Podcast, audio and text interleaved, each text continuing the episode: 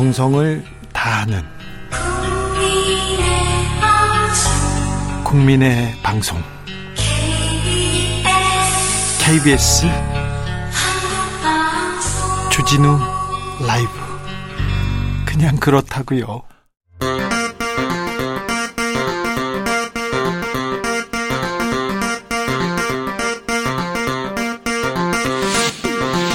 주진우 라이브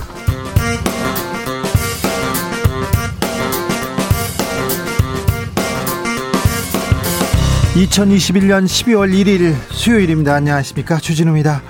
민주당 이재명 후보의 골든 크로스. 이번 달 안에 가능하다는 예측이 나오고 있습니다. 덩치만 커서 뒤뚱거리던 이재명 선대위 쇄신의 방점을 찍고 연일 반성하고 사과하더니 최근에는 인재 영입에 열을 올리고 있습니다.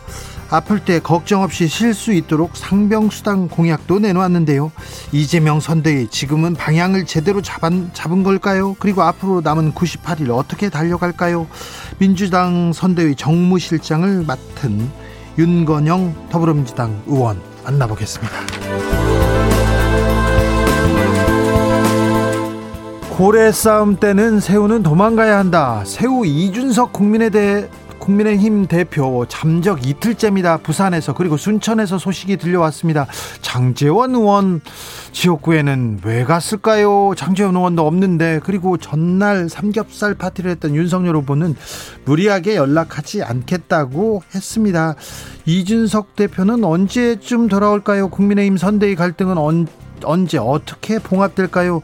김재원 최고위원 강기정 전 수석에게 이야기 들어보겠습니다.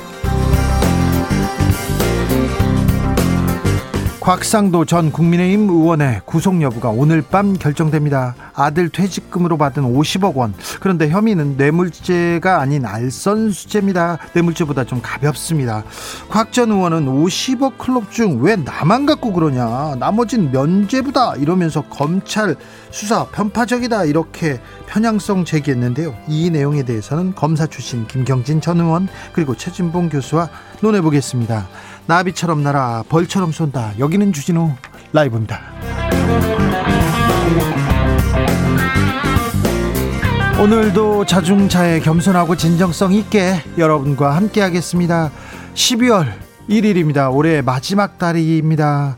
잘 시작하셨습니까? 12월. 12월에는 우리 정치가, 경제가, 코로나 상황이요. 이렇게 좀 좋아졌으면 좋겠다. 이런 희망적인 메시지 생각하고 있으면 보내 주십시오.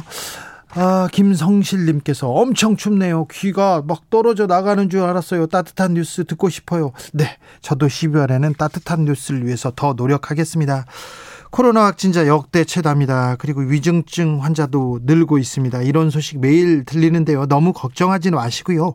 백신 접종률 굉장히 높아지고 있습니다. 개인 방역에 더 신경 쓰시고 건강 잘 챙기시는 12월 되길 바라겠습니다. 12월 계획도 있으면 알려주십시오. 샵 9730 짧은 문자 50원 긴 문자는 100원입니다. 콩으로 보내시면 무료입니다. 그럼 주진우 라이브 시작하겠습니다. 오늘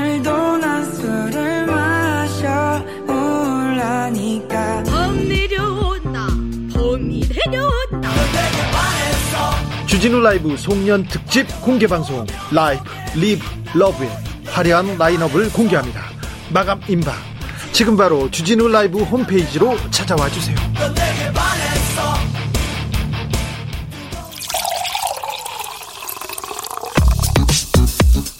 진짜 중요한 뉴스만 쭉 뽑아냈습니다. 주 라이브가 뽑은 오늘의 뉴스 주스.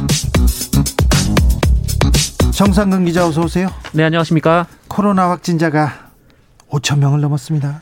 네 오늘 코로나19 신규 확진자 수는 5,123명이었습니다. 이 처음으로 5천 명을 넘었는데요. 어, 지난달 24일 이 처음으로 4천 명대를 넘어선 지 불과 일주일 만에 어, 또 1,000명이 확 늘었습니다. 서울에서만 확진자가 2,200명이 넘었고요. 경기도가 1,576명, 인천 322명 등 수도권에서만 4,110명의 확진자가 나왔습니다. 자, 확진자는 늘 것이다. 5천 명, 만 명까지는 대비하고 있다. 이랬습니다. 그런데 더 중요한 것은 위중증 환자 수인데요. 네, 위중증 환자 수 어제보다 무려 62명이 늘어서 723명에 이르렀습니다. 역시 700명대를 넘은 것은 이번이 처음입니다. 아, 사망자도 어제 34명이 늘었고요. 어제 사망자 전원은 60대 이상이었습니다. 그러니까요. 고령자에 대한 2차 접종, 그러니까 백신 접종은 아, 마쳤는데 한 번 더 맞아야 됩니다. 그래서 아, 이 빨리 추가 접종 이 속도를 높이는 게 관건이 될 수도 있습니다. 오미크론도 걱정입니다. 네, 오미크론 감염이 의심되는 확진자는 인천에 거주하는 40대 부부와 10대 아들 그리고 지인까지 총 4명입니다. 네. 어, 이들은 그 변이 PCR 검사에서 오미크론 의심 사례를 처음으로 판정받았는데요. 아직은 의심 사례입니다. 그래서 이 상황은 밝혀지면 저희가 자세히 나누겠습니다. 전 세계적으로 오미크론 변이 굉장히 무섭게 번지고 있습니다. 일본에선 두명 확진자 나왔는데요. 그런데 아직은 우리는 지금 어, 잘 대비하고 있습니다. 아직 나온 것은 아닙니다. 어, 오미크론 변이 검사 어, 나오면 저희가 또 자세히 얘기해 드리겠습니다. 이틀째 잠적 중인 이준석 대표 부산에 갔다고요? 네, 어제 모든 일정을 취소하며 두문불출했던 이준석 국민의힘 대표가 어제 부산에 갔습니다. 아, 이준석 대표는 취재진을 만났지만 왜 부산에 왔는지 묻는 질문에는 말하기 어렵다라며 서둘러 자리를 떴다고 하고요. 어, 이후 기자들에게 지역 현안과 관련해서 당직자들과 대화를 나누었다라면서 현장 사진을 공개하기도 했습니다. 네. 어, 그런데 이준석 대표는 부산에서 그 윤석열 후보의 최측근으로 꼽히는 장재원 의원의 지역구를 찾았습니다. 그 장순실이라고 지목된 그분 사무실 말이, 말이지 않습니까? 장재원 의원도 없는데 왜 거기 갔죠? 네, 사무실에도 갔다고 하는데요. 예. 참고로 앞서 장재원 의원은 이준석 대표의 잠적에 대해 영역 싸움이라고 비판한 바 있습니다. 그랬잖아요. 어, 또 이준석 대표는 정의화 전 국회 부의장도 만난 것으로 전해졌는데요. 이 정의화 전 부의장은 당 내분으로 비치지 않도록 유념하고 후보 중심으로 힘을 모아야 한다는 말을 했다라고 언론에 전했습니다. 서울에는 언제 옵니까? 순천 갔다는 얘기 또 나왔어요? 네, 헤르르 경제 보도에 따르면 이준석 대표는 오늘은 올라가지 않을 것으로 보입니다. 부산에 간 것 자체가 사태의 장기화를 염두에 둔 포석이다 이런 분석도 나오고 있는데요. 이 언론에서는 지방에 있는 이준석 대표를 윤석열 후보가 찾아오는 상황으로 주도권을 찾아가려는 포석이라는 분석도 나오고 있습니다. 아, 그런데 윤석열 후보는 갈 생각이 없어 보이던데요. 네, 윤석열 후보는 이준석 대표에게 직접 연락해 본 적이 있느냐라는 기자들의 질문에 본인이 휴대폰을 다 꺼놓고 있다고 했기 때문에 무리하게 연락하지 않겠다라는 취지의 발언을 했습니다. 또 생각을 정리하고 당무에 복귀하게 되면 일하면서 곧 복귀할 것이다라는 취지로 설명을 했는데요. 어, 그러면서 자세한 이유는 만나서 들어봐야 할 것 같다라면서 민주주의를 지향하는 민주적 정당 내에서 다양한 의견 차이와 이런 문제는 얼마든 있을 수 있다라고 말했습니다. 네, 다양한 의견 차이로 지금 당 대표가 파업하고 있습니다. 원내 대표 전화도 안 받고요, 전화를 껐어요. 어, 뭐 모든 일정을 취소, 취소가 아니라 그냥 사라졌습니다. 전화를 끄고 잠적했는데 이준석 refresh하러 부산 간 듯 이렇게 윤석열 후보 얘기하는데 언제쯤 서울에 올지, 언제 당무에 복귀할지, 어떤 조건으로 올지. 아, 참, 당대표의 잠적 사건은 당분간, 당분간 정치권의 가장 뜨거운 감자가 될 것으로 보입니다. 경기도 양평에 공흥지구 개발 사건이 있습니다. 여기에 김건희 씨가 직접 개입된 정황을 한겨레가 보도했습니다. 네, 윤석열 국민의힘 후보 장모 가족회사의 양평 공흥지구 개발과 관련해서 김건희 씨가 직접 이, 사업, 이 사업에 연루된 정황을 한겨레가 보도했습니다. 이 공지구 개발은 어, 장모 가족회사에서 직접 시행하고 직접 이렇게 어, 이 개, 개발 사업을 완성했죠.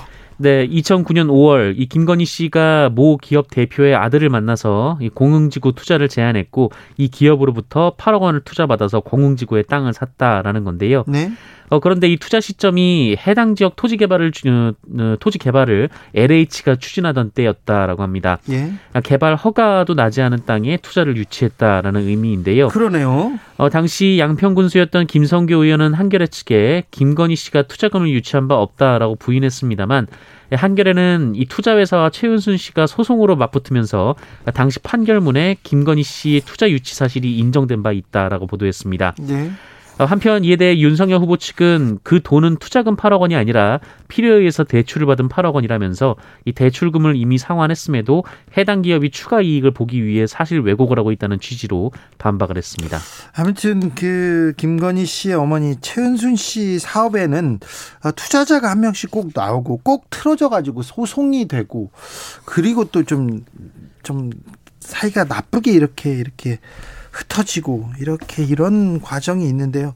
양풍 양평 공지구 개발 사업 이 문제가 조금 더 조금 더 뉴스의 중심으로 어, 떠오를 가능성이 있습니다. 저희가 자세히 짚어보고요. 취재한 바가 있으니 이 부분에 대해서도 저희가 보도해 드리겠습니다. 이재명 후보가 MZ세대 추가로 영입했습니다. 네, 더불어민주당 이재명 대선 후보는 오늘 선대위에서 함께할 청년 인재 4명을 발표했습니다. 아, 현재 대학교 2학년생인 AI 개발자 20살 김윤기 씨가 있고요. 어, 또 30대 데이터 전문가 김윤희 어, 뉴로 어소시에이츠 대표, 이 뇌과학자 송민영 카이스트 연구원, 인공지능 전문가 최예림 서울예대 교수입니다. 어, 김윤기 씨는 20살이고요. 다른 영입 인사들은 30대 중후반입니다. 네. 어, 이재명 후보는 오늘 영입을 발표하면서 이 청년과 가까이 지내려고 노력했는데 어, 본인 역시 꼰대구나라는 걸 깨달았다라면서 세대 간 편을 가르고 또 지방 수도권 남성과 여성 편을 갈라서 다투는 정도가 아닌 전쟁에 가까운 상황들이 참 가슴 아프다라고 말했습니다.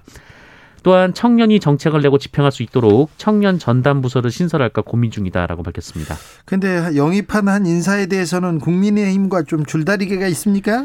네, 국민의힘 박수영 의원은 김윤희 대표가 어제까지만 해도 윤석열 후보 캠프 합류를 타진했다라고 주장했습니다. 아, 지난주 박수영 의원에게 합류 의사를 타진해왔다라고 하고 이력서를 전달했다고 하는데요.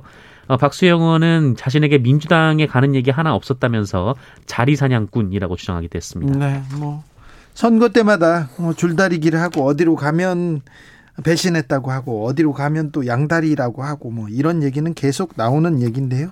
아, 나오기 시작했군요. 선거철입니다. 김종인 전 비대위원장은 뭐 하나 했더니 오늘은 여당의 정치인 행사에 다녀왔더라고요. 네, 김종인 전 국민의힘 비상대책위원장이 오늘 박용진 더불어민주당 의원의 출판 기념회에 참석했습니다. 예. 참고로 박용진 의원은 김종인 전 위원장이 민주당 비상대책위원장을 지냈을 당시 비서실장을 지낸 바 있습니다. 네. 어, 상황이 상황인지라 기자들의 질문이 많았는데요. 이준석 대표 잠적에 대해서는 본인은 거기서 무슨 일이 벌어지고 있는지 전혀 모른다라면서 이준석 대표와 통화한 사실도 없다라고 말했습니다. 어, 또 취재진이 민주당을 도울 생각이 있느냐라고 묻자 쓸데없는 소리 하지 말라라고 일축했습니다. 김종인 전 비대위원장이 민주당 쪽 인사들하고 접촉이 좀 잦아지고 있습니다. 왜 그러는지는 잘 모르는데 네, 잦아지고 있어요. 곽상도 전 의원은 오늘 영장 실질 심사를 받았습니다. 네, 곽상도 전 국민의힘 의원은 오늘 오전 영장 실질 심사를 위해 서울중앙지방법원에 출석했습니다. 네. 곽상도 전 의원의 영장 실질 심사는 2시간여 동안 진행됐고요. 이 들어갈 때는 기자들의 눈을 피해 들어갔는데 나올 때는 카메라 앞에 섰습니다. 곽상도 전 의원은 먼저 불미스러운 일에 연루돼 죄송하다라며 머리를 숙였습니다만 여러 의혹에 대해서는 검사들의 주장은 근거가 없다라고 주장했습니다. 또한 아들의 퇴직금이 지나치게 과하다라는 지적에 대해서는 그 회사가 상상할 수 없는 돈을 벌어서 이런 이상한 일이 생겼다라고 주장을 했습니다. 50억 클럽에 대해서는 또 얘기했습니까? 네, 지금 문제가 되는 건 본인뿐이라면서 거론된 나머지 사람들은 검찰이 면죄부를 주고 있다 이렇게 주장하기도 했습니다. 왜 나만 가지고 그래? 다른 사람은 안 그러고 편파 수사야 이렇게 후배 검사들을 지금 질타하고 있습니다. 이분은 민정수석을 지냈고요. 그다음에 검사를 지냈습니다.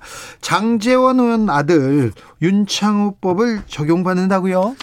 네, 헌법재판소가 음주운전 재범 사건을 가중처벌하는 이른바 윤창호법 일부 조항에 대해 위헌 결정을 내렸습니다만 이 장재원 국민의힘 의원 아들인 그 래퍼 장용준 씨는 가중처벌이 그대로 적용될 것으로 보입니다. 어, 대검찰청은 오늘 헌법재판소 결정의 심판 대상 및 결정 이유 등을 종합 검토한 결과 음주 측정 거부에 대해서는 위헌 결정 효력이 미치지 않는다라고 밝혔습니다. 음주 측정 거부하면 더 더 가혹하게 처벌해야죠. 처벌해야죠. 아무튼 위헌 결정이 효력이 미치지 않는다고 했습니다. 서훈 국가안보실장은 중국 갑니다. 네, 서훈 국가안보실장이 내일 중국 텐진을 방문해서 양제츠 중국 중앙정치국 위원과 회담할 예정입니다. 아무래도 종전선언 관련해서 얘기하고 있죠? 네, 1박 2일 일정으로 종전선언 문제가 논의될 것으로 보입니다. 임기 말입니다. 당장은 어렵더라도, 어렵더라도 당장은 성과가 없더라도 평화를 위한 노력 멈춰서는 안 됩니다. 층간소음 흉기 난동 사건 있지 않습니까?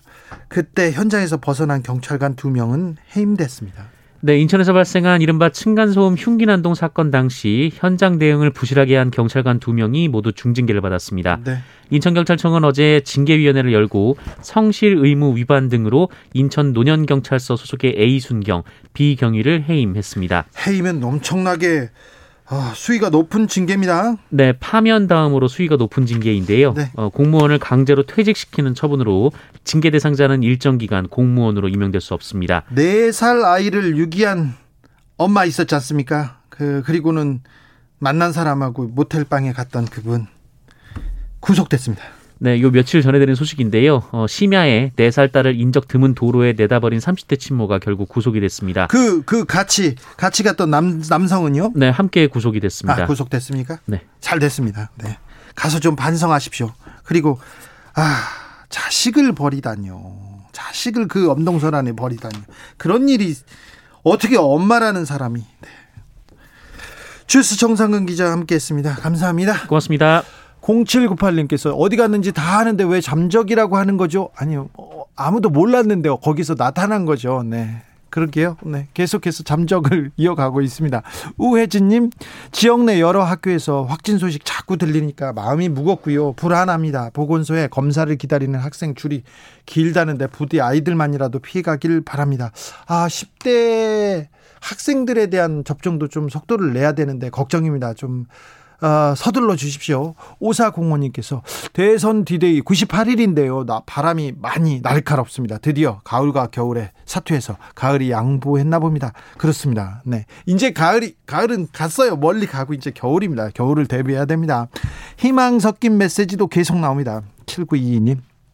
이사 갈 집이 적당한 가격에 나타나 주기를 기원합니다. 저도 기원하겠습니다. 저도 빌겠습니다. 네, 힘내 주십시오. 9193님, 안 입는 옷 나눠주고 안 읽는 책 기부해서 minimal life 누릴 계획입니다. 아우, 좋은 생각입니다. minimal life. 좋은 생각입니다. 응원합니다. 교통정보센터 다녀오겠습니다. 이현 씨. 주진우 라이브.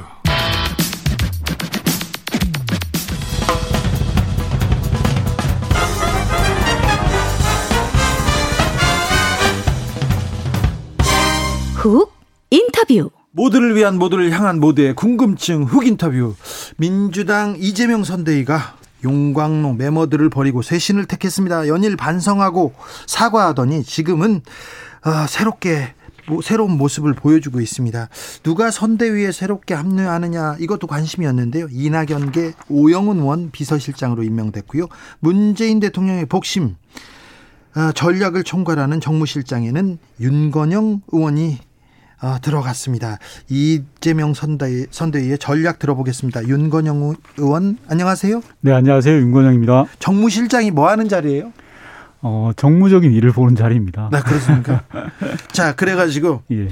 어, 이재명 후보를 네. 가까이서 보니까 어떻던가요? 어 외부에서 갖고 있는 선입견에 비해서 상당히 열려 있고 수용도가 높다 그리고 대단히 실용적이다라는 생각을 했습니다. 실용적이다. 네.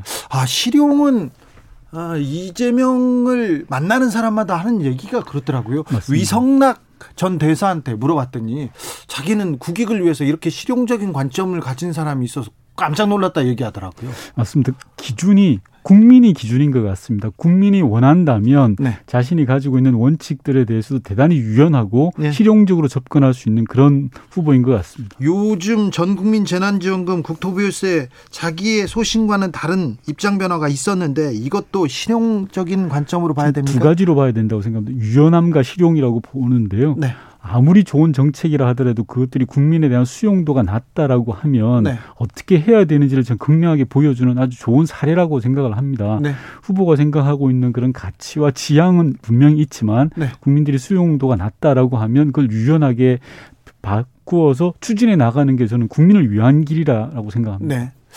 문재인 대통령이 얘기를 잘 듣는 분이지 않습니까? 네, 그렇습니다. 근데 이재명 후보도 잘 듣습니까? 저는 어, 상당히 잘 듣는 기본적으로 정치 지도자는 네. 다른 사람의 이야기를 듣지 않고서는 지도자가 못 된다고 생각합니다. 그래요? 네. 잘 안 듣는 사람들도 있습니다. 근데 자, 둘은 잘 들어요. 근데 문재인과 이재명의 차이점은 뭡니까? 대선 후보로서.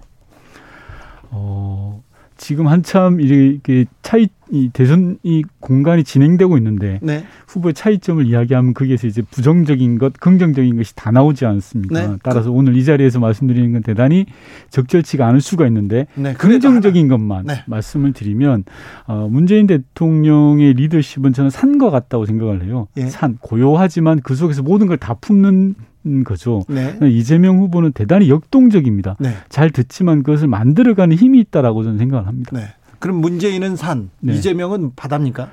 어, 비유를 한다면 그렇죠. 그렇습니까? 네. 96, 아, 7617님 질문부터 먼저 소개하겠습니다. 복심이라고 소개받으시면 기분이 어떻습니까? 대단히 부담스럽고 네. 어, 아니라고 저는 매번 그런 질문을 받을 때마다 단언해서 이야기를 합니다. 아, 그러면 다른 걸 갈비 뭐 행동막 그런 거 다른 단어를 좀 생각해야 되나요? 네. 자, 대선이 100일도 안 남았습니다. 그런데요. 네. 그런데 지금 지지율 추이가 지지율이 윤석열 후보는 내리막 지금 어 이재명 후보는 오르막이 맞는 것 같습니다. 최근 지지율 어떻게 보고 계십니까? 최근 2, 3주 사이에 큰 변화가 있었습니다. 방금 말씀하신 것처럼 윤석열 후보는 흐름이 끊겼습니다. 그리고 이재명 후보는 반전의 계기를 마련을 했고요. 네. 주요한 건 국민의힘 윤석열 후보는 잃어버린 한 달이라고 저는 칭합니다. 네. 후보가 네. 된 이후에 한 달 동안 오로지 김종인 바라기, 김종인 매달리기만 했습니다. 그러다 보니까 이게 대표 패싱 내홍으로 이어지죠. 네. 반면에 이재명 후보는 민주당의 변화와 쇄신을 실천적으로 만들어냈습니다. 변화의 흐름을 만들어냈죠. 가장 중요한 것은 후보가 성과를 만들어 내었느냐 못 내었느냐의 차이라고 생각을 합니다. 네. 그 지점이 지금의 이 여론조사 추이의 변화의 흐름을 나타내고 있다 이렇게 보고 있습니다. 이거는 이재명 후보가 잘해서 지금 변화를 만들어낸 겁니까? 지금 김종인 김종인 패싱, 그다음에 네. 이준석 패싱. 음. 저 국민의힘이 잘못해서 지금 어부, 지금 상대적으로 이득을 보고 있는 건 아닌가요? 자, 국민의힘의 윤석열 후보는 잃어버린 한 달 분명히 못했습니다. 네? 똥볼을 차도 그런 똥볼을 차지는 않아야 되는데 네, 네. 심하게 찼죠. 네. 반면에 좀, 좀 네. 순화해서 똥볼. 알겠습니다. 네. 나쁜 볼을 찼습니다. 네. 그리고 이재명 후보는 잘했죠. 왜냐하면 어, 민주당 선대위가 용광로 선대위라고 해서 다소 몸집이 크고 천천히 굴러가는 조직인데 순발력과 속도를 불어넣었습니다. 예. 이거 자체를 후보 스스로 만들어낸 거거든요. 네. 앞서 말씀드린 것처럼 후보가 만들어냈느냐 아니면 제왕처럼 군림하느냐라는 굉장히 큰 차이가 있다고 생각합니다. 네.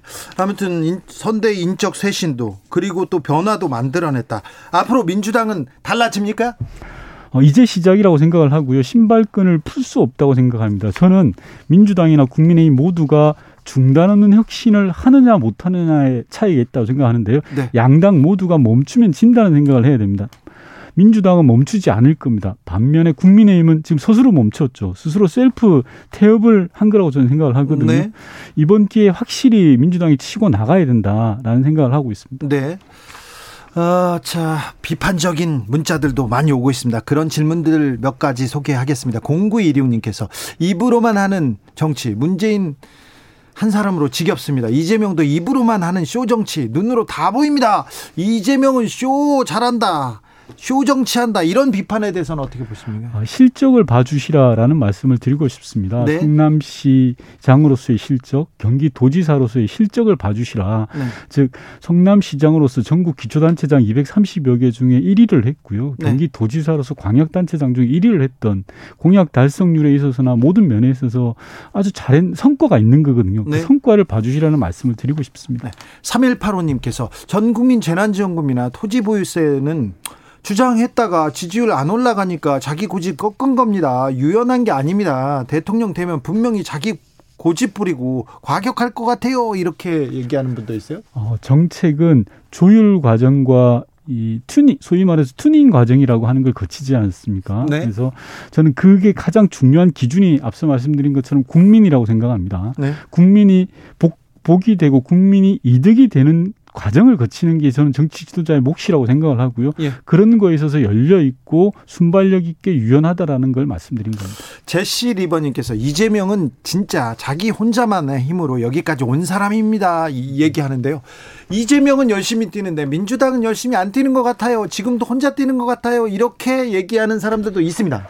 어, 뭐 외부에서 볼 때 민주당이 네. 170석이나 되는 큰 의석을 가지고도 제대로 성과를 못 낸다라는 네. 비판 저희가 따갑게 수렴을 해야 되고요. 스스로 네. 변화 혁신하고 있습니다. 네. 다만 민주당에 있는 많은 의원님들이 지역에서 바닥에서 표를 일구고 있다. 어, 열심히 하고 있다는 말씀을 가능합니다.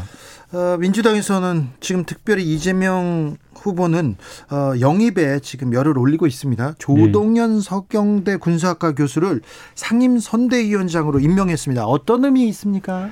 민주당 차원의 변화와 혁신을 보여주는 것이고요. 탈여의도 정치의 상징이라고 저는 생각을 합니다. 쉽게 말해서 이번에 영입되신 분이 30대 워킹맘이시거든요. 예. 그리고 그분의 그 주 전공이 우주개발과 미래산업입니다. 네. 이것은 대한민국의 신성장 동력과도 맞닿아 있다. 즉 민주당의 정책 지향을 나타내는 바이기도 하다라는 말씀을 드 리고 싶습니다. 네, 어, 국민의힘에서는 이수정 교수를 이렇게 영입했는데요. 이 부분은 어떻게 보세요? 아 저는 뭐 외연 확장하고 인재 영입은 당연히 필요하다라고 생각을 하고 고인물보다는 흐르는 물이 돼야 된다고 생각을 합니다. 다만 국민의힘은 인재 영입보다도 내부 단속을 우선해야 될 때 아닌가 싶은데요. 네. 안에서 새는 바가지는 밖에서도 셉니다. 네. 어, 지금 언론에서는 뭐 집안이 거의 난장판이다라고 지금 평가를 하고 있지 않습니까? 비유를 들으면 네. 이런 겁니다. 아빠가 외부에서 손님을 데리고 왔어요. 예. 근데 엄마가 그 손님이 마음에 안 든다고 가출을 해버렸습니다. 네. 이런 상황에서 손님이 누구인지 무슨 의미가 있겠습니까? 아 그렇네요. 네. 전화기도 껐어요. 네. 네. 어, 이, 자 윤석열의 정치력, 윤석열 후보의 리더십을 어떻게 보고 계시는지요? 어, 이번에 큰 고비를 저는 맞았다라고 생각을 하죠. 소위 말해서 당 대표의 태업 이 벌어진 거 아닙니까? 제2의 예, 파업이 제2의 옥새 파동. 네. 근데 왜 그분들은 부산에만 그렇게 가시는지 모르겠어요. 어, 2016년에도 영도 딸이 가시고 이번에는 사상을 가시더라고요. 네네. 잘 모르겠는데 이번 위기를 잘 극복할까라는 것들이 관전 포인트가 될 것 같은데요. 저는 개인적으로 전망을 좀 어둡게 봅니다. 왜냐하면 어, 현재 윤석열 후보가 보여준 모습이 자기 일이 아닌 것처럼 이야기를 하고 있습니다. 네, 적극적으로 나서지는 않고 예. 있습니다만 이것이 무엇을 의미하냐고 하면 소위 말한 제왕적 태도이거든요. 그래서 아, 내가 시킨 걸 왜 안 하느냐, 내가 결정한 걸 왜 안 따라오느냐라는 거라고 생각하고요. 예. 아무래도 정치 경험이 일천하다 보니까 에, 정치로 풀어가는 정치력에 있어서 많은 한계를 보이지 않나 싶습니다. 네. 그런데 뭐 김종인 전 비대위원장이 하자는 대로 다 할 수도 없고 이준석 대표가 하자는 대로 뭐 다 할 수도 없고 자기도 또 후보로서 뭔가는 해야 될 거 아닙니까? 그래서 요즘 여의도에서 유행하는 게 윤핵관 아닙니까? 네. 윤석열 후보 핵심 관계자. 네. 윤핵관이 어디 있는지 찾는 게 여의도에서 지금 뭐 네. 그 윤핵관 찾아라 예. 지금 놀이가 시작됐어요. 난리가 아닙니다. 네. 이 말은 뭐냐 그러면 소위 말하는 비선 정치, 불편 부당한 비선 정치의 전통이 다시금 되살아난 겁니다. 네. 소위 말해서 최순실 시즌 2라고 보는 분들이 많거든요. 네. 그렇지 않습니까? 5년 전 국정농단 사태 때 박근혜 대통령이 있었지만 그 뒤에 최순실이라는 사람의 국정농단이 있었던 게 아닙니까? 이와 예. 함께 지금도 윤석열 후보 뒤에는 윤핵관이 있는 것 아니냐라고 많은 분들이 바라보고 있는 거고요. 이준석 대표가 지금 부산에 내려간 건 전 본질은 자리 싸움이라고 봅니다. 소위 말해서 자기가 당 대표인데 네. 자기가 반대했던 분들도 무조건 임명시키고 예. 일정도 일방적으로 통보하고 예. 소위 시쳇말로 바지 사장 대우를 한 거지 않습니까? 예. 이런 거에 대해서 뿌리 나겠죠, 당연히. 그런 내용 부분들을 얼마나 잘 수습할 거냐 저는 뭐 전망이 좀 어둡다 이렇게 봅니다. 네. 굉장히 어려운 숙제를 지금 받아들었어요. 네. 어, 정치권에 와서 정치 입문 5개월 만에 정말 어려운 시험대에 올랐습니다. 네. 오늘 박영진 의원 출판 기념회에 김종인 전 비대위원장이 참석했습니다. 어, 이분이 최근에 민주당 인사들 많이 만나는 것 같아요. 네.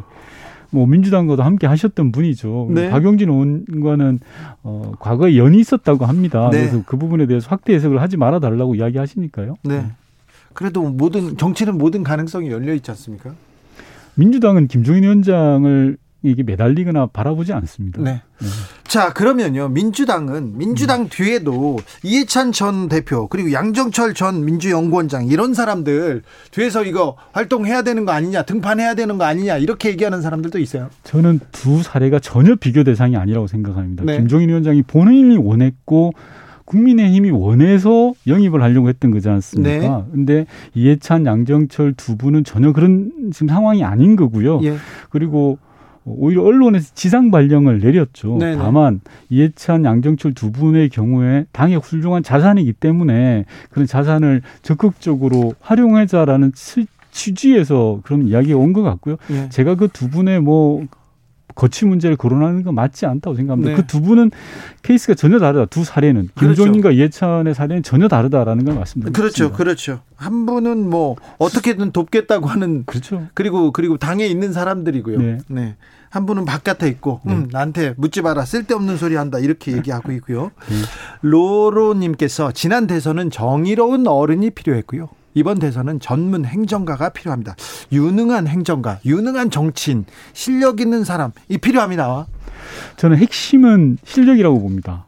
우리나라가 어, 문재인 정부 들어서 대한민국이 G7 정상회의에 두번 연속 초청되지 않았습니까? 예. 세계 10대 강국으로 발돋움하냐 못하냐는 갈림길에서 있다고 생각하는데요. 그걸 해낼 수 있는 실력을 갖춘 후보가 누구냐 이게 저는 이번 대선의 관건이라고 생각합니다. 네. 윤석열 후보가 어제 주 52시간제도 이 부분에 대해서 굉장히 비현실적이다 이렇게 비판했어요. 아, 저는 좀 딱한데요. 대변인이 또 말이 와전됐다고 해명을 하시더라고요. 그래서 이게 벌써 몇 번째 일종의 말실수지 않습니까? 네. 그래서 핵심적인 전 사고는 어디에서 이런 문제가 비롯됐냐고 하면 윤석열 후보의 사고에서 비롯된 거 아닌가라는 예, 생각이 듭니다. 윤 후보의 생각을 말한 거예요. 예. 나중에 그 뭐 주워 담을 수 있을지는 모르지만 이렇게 생각하고 있습니다. 그렇죠. 이 70년대식의 사고에서 비롯됐는데요. 지금 현재 통계를 보면 OECD 43개국 중에 우리나라가 세 번째로 노동 시간이 많습니다. 일 많이 하죠, 한국 사람. 예, 주 52시간은 저는 맞는 방향이고 세계적 추세라고 생각을 합니다. 다만 주 52시간 도입 과정에서 이러저러한 부자 부작용들은 최소화하는 게 맞죠. 네. 이게 전 정답이라고 생각하는데 과거 70년대 아니면 쌍팔년대식으로 돌아가자라는 것은 도저히 이해할 수가 없는 저는 발상이라고 생각합니다. 자 이재명 후보가 풀어야 될 가장 큰 숙제 부동산 문제인 것 같습니다. 민주당에서 다주택자에 대한 거래세 완화 검토하기 시작했고요. 현 정부하고는 좀 부동산 정책 차별화하려는 노력이 있는 거는 같습니다. 그러니까 이재명이 되면 부동산 정책 달라집니까? 어, 부동산 정책 같은 경우에는 좀 심각하게 네. 재조명하고 리뷰해야 된다고 생각합니다. 네. 우선 말씀하신 거래세 완화 부분은 현재 다주택자가 집을 팔려고 해도 어려운 상황이다 보니까 네. 일시적으로 양도세를 인하하는 방안을 검토해 보자라는 것 같고요. 네. 매물을 팔고 싶 싶어도 어려운 조건이다 보니까 그런 것 같습니다. 네. 다만 세계적인 추세가 보유세는 높이고 거래세는 낮추는 경향이 있지 않습니까? 예. 그런 차원에서 이해해 주시고 정부와도 저는 조율을 해 나가고 있다라는 생각을 듭니다. 다, 어, 문재인 대통령께서 국민과에 대해서 말씀하셨듯이 부동산은 정말 송과 한 부분이죠. 네. 어, 문재인 정부가 국민들의 어려움 그러니까 집값 안정을 제대로 도모하지 못한 그런 어려움이 있는 거 아니겠습니까? 네. 그래서 이재명 후보가 반드시 해결해 나가야 될 큰 숙제다. 저는 네. 그렇게 생각합니다. 아주 어려운 숙제예요. 네. 어떻게 할지 좀 지켜보겠습니다. 음. 아, 윤건영 의원은 음, 국회로 오기 직전까지 국정상황실장으로 청와대에 계셨죠. 네. 그때는 부동산 어떻게 그 청와대에서는 어떻게 인식하고 있었습니까? 부동산 문제? 어, 부동산은 어, 매번 이 이슈가 될 때마다 아주 뜨겁게 논쟁이 벌어집니다. 청와대 내에서도. 예. 그리고 우선 말씀드리는 건 저도 청와대 2년 7개월 동안 몸담았던 사람으로서 부동산 정책에 대해서 국민들께 송구하고요. 네. 그런 부분들을 앞으로라도 어, 임기 마지막 순간까지라도 안정화시키는데 최선을 다할 거다라는 말씀을 먼저 드리고 이야기를 한다면 부동산 이슈가 어, 제기될 때마다 뜨거운 논쟁이 벌어집니다. 네. 그래서 그 과정 속에서 이제 답을 찾아왔던 건데 그 결과적으로 시장 안정화에 제대로 어, 기여하지 못했다라는 부분은 뭐 달게 비판을 받아야 될 지점이라고 생각합니다. 아무튼 부동산 문제를 해결하기 위해서 선대위에서 엄청 노력하고 있습니까? 네, 당연히 노력합니다. 네. 원래 어, 지금 이 시간에 국회에서 본회의가 예정돼 있었죠. 네. 근데 미뤄졌습니까? 내년도 예산안 아직 합의 안 됐습니까? 어, 최종적으로 여야 합의 과정을 지금 가지고 있다. 지금 이 시간에 가지고 있다고 제가 나오기 전에 들었습니다. 네. 알겠습니다. 어, 의원님 이번 대선의 시대 정신은 뭐라고 보세요?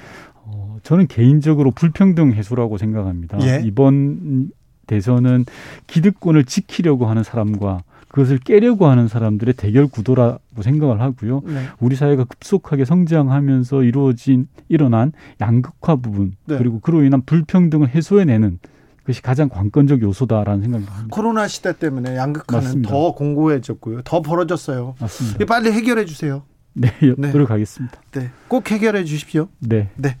여기까지 듣겠습니다. 지금까지 민주당 선대위 정무실장 윤건영 의원이었습니다.